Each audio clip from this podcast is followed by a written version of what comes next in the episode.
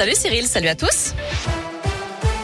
On jette un œil à vos conditions de circulation et bonne nouvelle, l'autoroute A43 a rouvert dans les deux sens suite à un carambolage qui s'est produit à hauteur de la bâtiment Gascon en Isère.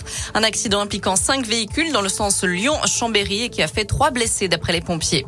À la une, les réseaux Bouygues, Free et SFR perturbés dans la Loire suite à un acte de malveillance commis dans la nuit de lundi à mardi à Saint-Éan sur un local appartenant à Bouygues. Les abonnés qui se trouvent sur les communes de Montron-les-Bains, Saint-Galmier, La Fouillouse, Saint-Éan et Andrézieux ont du mal à passer des appels ou envoyer des messages depuis leur téléphone portable. En cas d'urgence, la préfecture préconise d'utiliser une ligne de téléphone fixe pour joindre les secours ou les forces de l'ordre.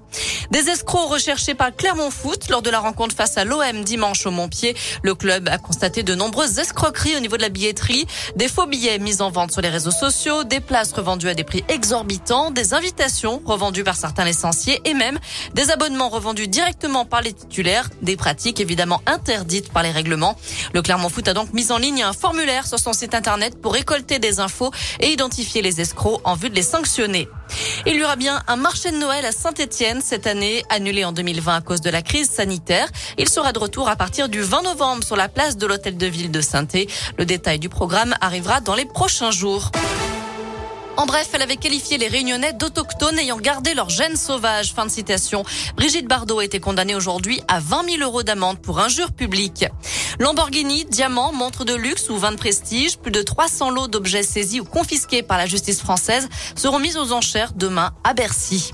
En foot, un ancien Stéphanois retenu en équipe de France, Didier Deschamps a dévoilé sa liste des joueurs retenus pour les deux prochains matchs des Bleus.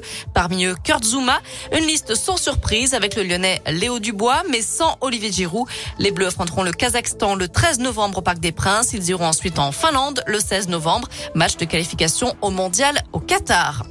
En attendant, il y a la Ligue Europa à suivre ce soir puisque Lyon reçoit le Sparta Prague à 18h45 à Dessine. De son côté, Monaco reçoit Eindhoven et Marseille affronte la Lazio Rome. En rugby, Damien Penaud sera bien titulaire face à l'Argentine. Fabien Galtier a dévoilé lui aussi la composition du 15 de France pour le premier match de la Coupe d'automne des Nations qui aura lieu samedi soir. Les Lyonnais Demba Bamba et Romain Taofi-Fenois débuteront eux sur le banc en tant que remplaçants.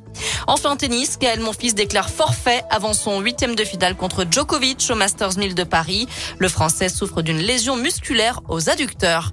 Voilà pour l'essentiel de l'actu de ce jeudi. On jette un œil à la météo avant de se quitter. Et pour cet après-midi, malheureusement, c'est bien, bien mitigé. C'est les nuages qui prennent le dessus. On aura quand même quelques éclaircies, même si elles seront bien, bien timides. Mais Météo France annonce également des averses un peu partout dans la région dans les prochaines heures. Les températures varient entre 16, euh, entre 7 et 11 degrés pour les maximales. Et ça va durer à peu près comme ça jusqu'à la fin de la semaine. Merci.